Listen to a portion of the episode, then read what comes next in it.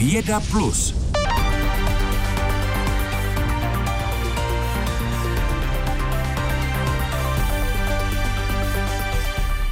Mezinárodnímu týmu v čele s českými ochránci přírody se na Sumatře podařilo zatknout klíčového člena pašeráckého gengu, který ilegálně obchodoval s ohroženými druhy zvířat. Za úspěchem stojí dlouholetá práce českých přírodovědců v Indonésii a také monitoring tamního nelegálního lovu a prodeje vzácných zvířat. Detaily má redaktor Ondřej Ševčík. Dobré odpoledne. Hezké odpoledne. To vyšetřování eh, trvalo na čtyři měsíce. Čeští ochranáři spolupracovali mimo jiné i s profesionálním vyjednavačem z Jižní Ameriky, který jinak vyjednává o rukojmích nebo s drogovými kartely. Eh, v průběhu akce se ukázalo, že jsou na stopě vysoce postaveného pašeráka, eh, který přes aplikaci WhatsApp řídil na stovku lovců a měl tak vliv na půlku Sumatry.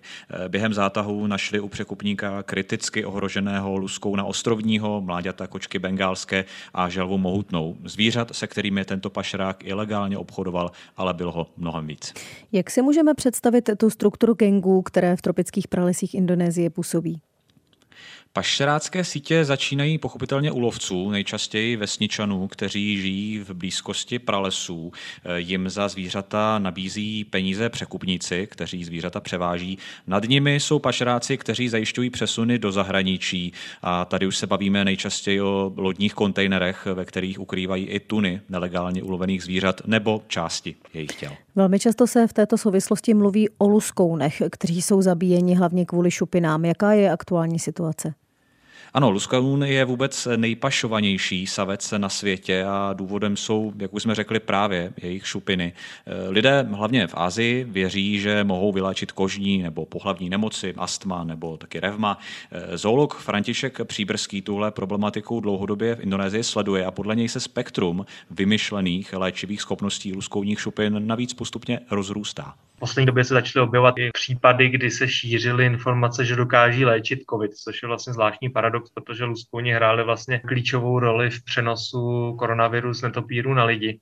A ono nakonec to obrátili, že ty luskouni šupiny dokážou ten COVID léčit. A další, až do poslední doby neznámým důvodem, proč se luskouni šupiny pašují, je to, že se začaly přidávat jako přísada do metamfetaminu. Takže opravdu ty luskouni se začaly lovit v obřím množství Popisuje přímo z Indonésie František Příbrský, eh, který v Ostravské zoo pracuje jako koordinátor mezinárodních in situ projektů, což znamená, že řídí projekty, kterým se zoologické zahrady věnují po celém světě v místech, kde ohrožená zvířata přirozeně žijí. Eh, spolu se svými kolegy odhaduje, že přes Ázii každý den proudí přes 100 kilo luskouních šupin. I kvůli tomu už na mnoha místech luskouni vymizeli a pašeráci se proto čím dál častěji přesouvají do Afriky. České zoologické zahrady spolupracují se záchranným programem zaměřeným právě na luskouny na Sumatře, ale pomáhají i ochraně dalších druhů zvířat. Jak tahle pomoc funguje? Zoologické zahrady dávají typicky z každé prodané vstupenky několik korun do takového balíku peněz, který potom rozdělují na své záchranné nebo ochranné mise eh, přímo v místě, kde zvířata volně žijí. Konkrétně na projektu na ochranu luskounů spolupracuje Ostravská zoo se zahradami z Liberce, Olomouce, Prahy a Vroclavy. Eh, například Liberecká zoo má v Indonésii navíc program na ochranu želv a loskutáků. Eh, další českou organizací, která v Indonésii dlouhodobě působí, je Chráníme mořské želvy na Borneu, nebo taky organizace Green Books, která vzdělává tamní děti v ochraně přírody. Známý je taky projekt Stanislava Lhoty z České zemědělské univerzity a Ústecké zoo, který na Borneu pro změnu chrání vzácné opice kahuji nosaté.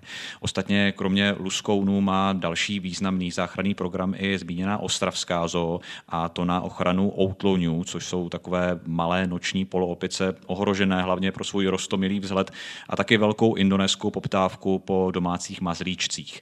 Jak pokračuje František Příbrský, eh, projekt Kukang, což je indonésky outloň, bojuje s nelegálním lovem hned na, několika, na několika frontách. My vlastně se snažíme v rámci toho programu je chránit, ať už tím, že jsme vlastně vybudovali záchranný a rehabilitační centrum pro zabavený úplně z černého trhu se zvířaty, eh, nebo hodně se věnujeme vzdělávání místních dětí. Založili jsme tady takovou odpolední školu, a taky v poslední době hodně spolupracujeme s místními farmáři a komunitami, kteří žijí vlastně v blízkosti přirozeného prostředí těch outloňů. A vlastně pomáháme jim s produkcí přírodě šetrný kávy, kterou od nich podkupujeme za pro ně výhodnou cenu. A oni se vlastně zavázali výměnou za to, že už ty zvířata nebudou lovit, i ohrožený druhy zvířat popisuje jeden z mnoha způsobů, jak zamezit pytláctví nejen v Indonésii, František Příbrský z Ostravské zoologické zahrady. O českých projektech na záchranu kriticky ohrožených druhů živočichů jsme mluvili s redaktorem Ondřejem Ševčíkem. Děkuji, naslyšenou. Hezký den. 17 hodin 40 minut. Vědcům se zřejmě podařilo objevit v hlubokém vesmíru planetu, která se právě rodí. Dokázali ji dokonce přímo spatřit díky Hubbleovu teleskopu a pozemní observatoři na Havaji. Rodící se planeta je devětkrát hmotnější než Jupiter a obíhá velmi daleko od své hvězdy. O objevu zveřejněném v časopise Nature Astronomy budeme mluvit s kolegou Ondřejem Himerem. Hezké odpoledne. Dobrý den. Co vědci o nově objevené planetě dokázali všechno zjistit? Je to hodně, je to planeta, která obíhá kolem hvězdy AB Aurige a to ve vzdálenosti asi 90 astronomických jednotek, tedy 90krát dál než Země kolem Slunce a asi třikrát dál než ta nejvzdálenější planeta naší soustavy, čili Neptun.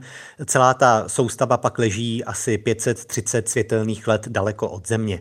Vědci už dnes znají tisíce planet, které obíhají kolem jiných hvězd, ale tohle je jedna z teprve asi tří desítek, které se podařilo objevit pomocí přímého zobrazení, tedy na těch snímcích je skutečně vidět, ale nemůžeme si představovat, že by tam byly vidět nějaké detaily, je to spíš takový hustší zhluk v prachovém disku kolem té mladé hvězdy.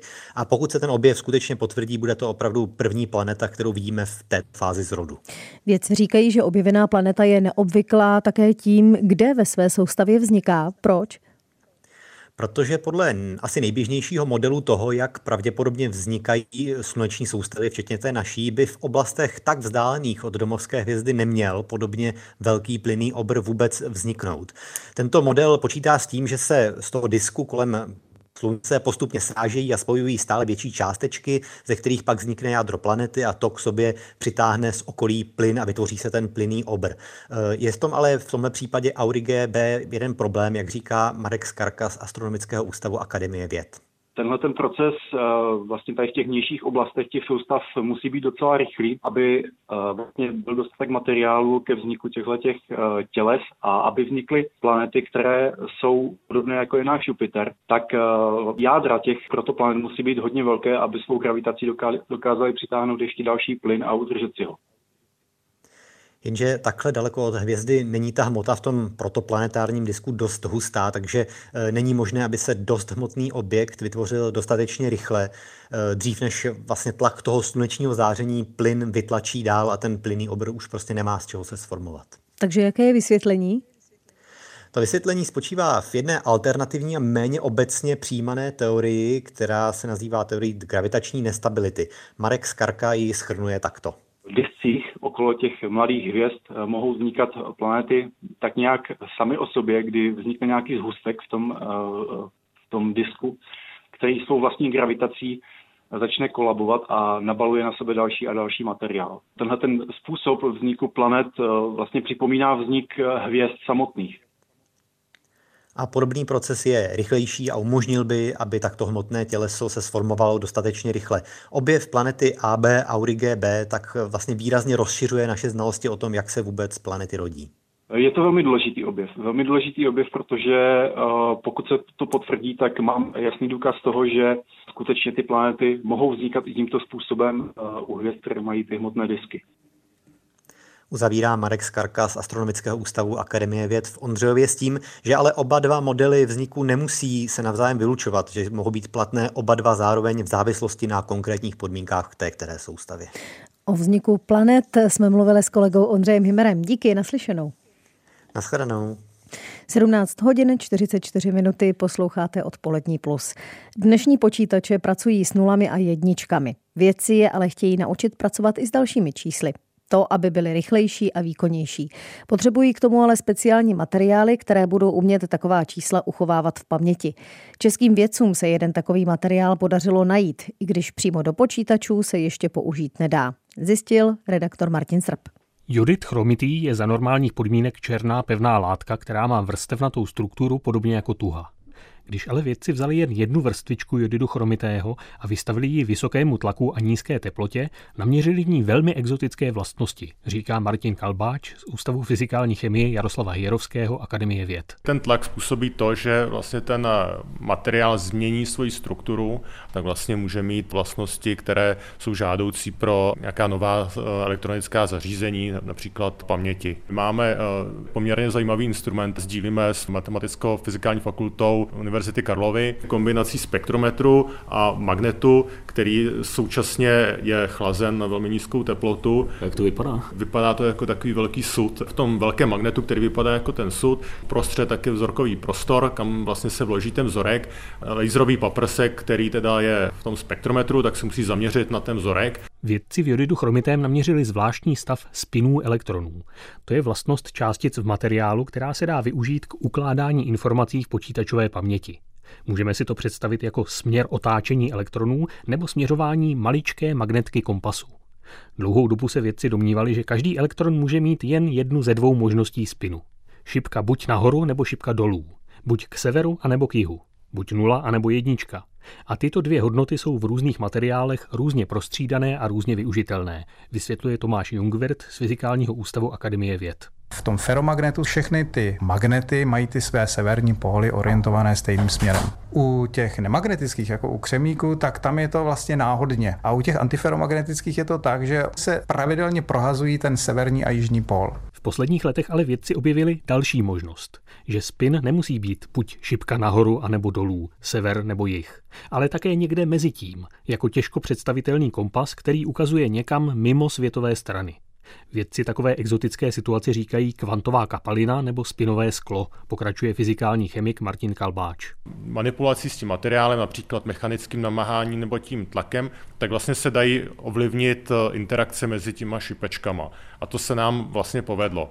A ono se ukázalo, že ty šipečky nemusí vždycky směřovat jenom nahoru a dolů, ale můžou také být někde mezi. A to je právě ta zajímavá vlastnost toho materiálu, toho spinového skla, protože vlastně můžeme získat více poloh a to právě je žádoucí pro eh, paměti, které, které budou mít eh, větší kapacitu.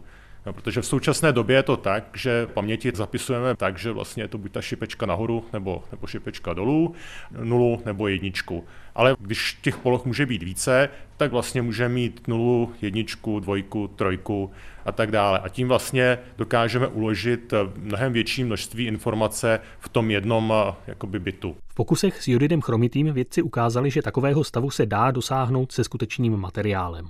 Museli ho ale stisknout tlakem v desítkách gigapaskalů a podchladit hluboko pod bod mrazu, což se dá zatím jen těžko využít v počítačích. Těch materiálů může být více, ale u všech jsou nějaké problémy. Zatím není materiál, který by byl, řekněme, uplatnitelný v nějaké širší míře, že by bylo možné takovéto paměti eh, vyrábět. Je tam spousta další práce. Dalším takovým problémem, který je potřeba také vyřešit, je to, aby pokud se ta informace uloží, aby se nestratila. Spousta materiálů, které dokáží takto fungovat, poměrně rychle, ten spin se otočí zpátky do nějaké rovnovážné polohy a vlastně tím se ta informace vymaže. A my potřebujeme paměti, které vlastně si budou pamatovat tu informaci velmi dlouho.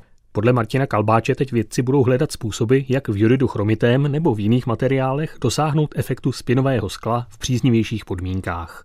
Martin Srb, Český rozhlas. Posloucháte Vědu Plus, denní souhrn nejzajímavějších událostí ve vědě. Každý všední den po půl šesté odpoledne na Plusu. Teď je 17 hodin 48,5 minuty. Nově nastupující 5G sítě umožňují až desetinásobně rychlejší přenos dat oproti současné internetové síti. Zároveň se díky tomu výrazně rozšíří kapacita těchto sítí. I v České republice se postupně 5G síť zavádí, zatím především ve velkých městech. Na Českém vysokém učení technickém proto vyvinuli systém, který je schopný měřit a kontrolovat i mobilní verzi 5G. Více v reportáži redaktorky Evy Kézrové.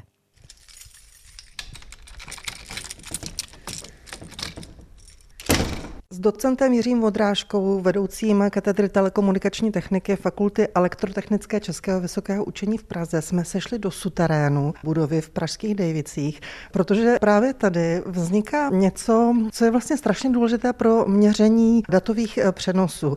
Tady vidíme několik stolů, na nich spoustu přístrojů, takže co tady vlastně děláte? Sestavujeme naše měřící vybavení z hardwarového pohledu. Když tady popojdeme dál, tak eh, tady vidíme rozpracované panílky, zatím z toho trčí drátky, které nikam nevedou, ale postupně se z těch dílů bude kompletovat zařízení for Drive Box, které se používá pro měření datové konektivity v mobilních sítích a tyto celkem vlastně 10 kusů je určeno pro Český telekomunikační úřad a on bude tím validovat sítě 5G. Tady vedle na vedlejším stole máte právě ty destičky, které se do toho budou vkládat, aby pak mohlo nastat to měření. Přesně tak, tady se to zkompletuje, zapojí se to a potom o pár pater výš, půjdeme do šestého patra za chviličku, se do toho naleje život, ten software, to zařízení F-tester vyvíjíme řadu let pro použití ve fixních sítích a unikátní je, že se nám podařilo vyvinout speciální postupy, jak bez přerušení testovat mobilní síť, která se chová velice dynamicky.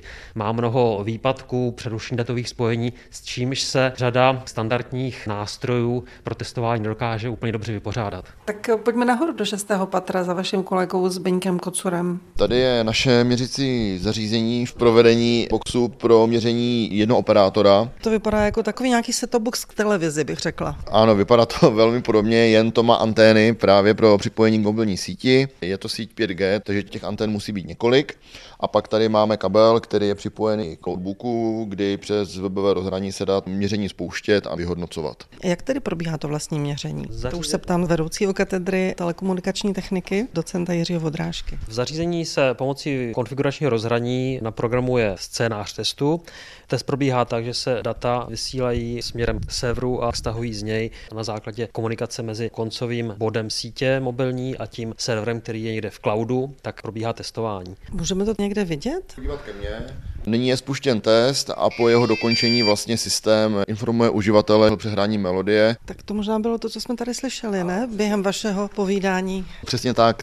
Zde jsme zjistili, že během 30 sekundového testu bylo přeneseno nějakých 300 MB dat, což odpovídá průměrné přenosové rychlosti 84 megabitů za sekundu. Je to závislé na signálu a na vaší poloze vůči základnové stanici. Jste vlastně schopni říct, jaké je pokrytí jednotlivými operátory? Tady ty krabičky, které vlastně vidíte před sebou, tak jsou vlastně v jedné krabici de facto čtyři. Každá dělá test pro jednoho operátora a ten čtvrtý modul provádí vyhodnocování těch dat. Zběně Kocur našel už nějaká data. Ano, máme tady měření na úseku dálnice, kde jedna, jeden operátor v průběhu 30 minut byl schopný přenést 7,1 GB dat, druhý byl na tom trošku lépe, přenes 8,8 GB dat a třetí operátor přenesl pouze 800 MB dat. Takže díky F-testru je možné kontrolovat eh, datové přenosy. Pomocí našeho zařízení už se testovala jedna vlna pokrytí LTE sítěmi čtvrté generace a teďka, co předáme Českému telekomunikačnímu úřadu 10 nových boxů, bude právě validovat i schopnost operátorů poskytovat eh, připojení v rámci 5G standardu. Z fakulty elektrotechnické ČVUT v Pražských Dejvicích Eva Kézrová, Český rozhlas. Kamkoliv dnes odletíte běžnou linkou z pražského letiště, už to nebude z míst, kde na konci 30. let minulého století zahájilo svůj provoz. Na starém terminálu v Ruzini přistál první stroj s pasažéry přesně před 85 lety, tedy 5. dubna roku 1937. Proti malému letišti ve Kbelích nabízelo to nové, výrazně modernější zázemí. Jak se o letišti dnes už Václava Havla vysílalo, prošli jsme rozhlasový archiv. Halo, meteorologický ústav, Prosím jednu českou Prahu pro letadlo OKAIE letící z do Prahy. Ano? Rok 1939, kontrolní věž. Tohle je nejstarší nahrávka z pražského letiště, která se v rozhlasovém archivu dochovala. Dispečeři na ní komunikují s meteorology. Létat se totiž dalo jen za velmi dobrého počasí, protože dráhy nebyly spevněné. V té době bylo ve světě velmi málo spevněných ploch. Když se zahájil provoz, tak letiště disponovalo eh, pěky směry travnatými plochami, které hm, prakticky se eh, na podzim už nedali používat. Popsal před časem českému rozhlasu historik civilního letectví Lubomír Dudáček. Se spevňováním dráh začali dělníci krátce po otevření letiště. I pak tam ale mohlo personál i piloty lecos překvapit. Třeba taková námraza.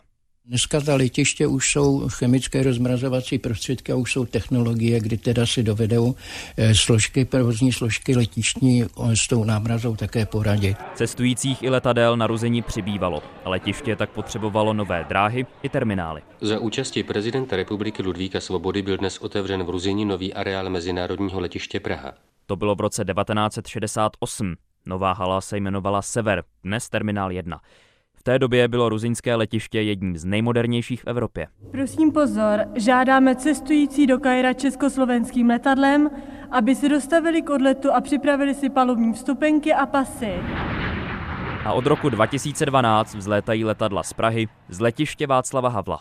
Pražské letiště dostalo jméno po prvním českém prezidentovi Václavu Havlovi. Slavnostní ceremoniál se odehrál v den jeho nedožitých 670. narozenin. Symbolickou pásku přestřihla Dagmar Havlová, politici i zástupci letiště.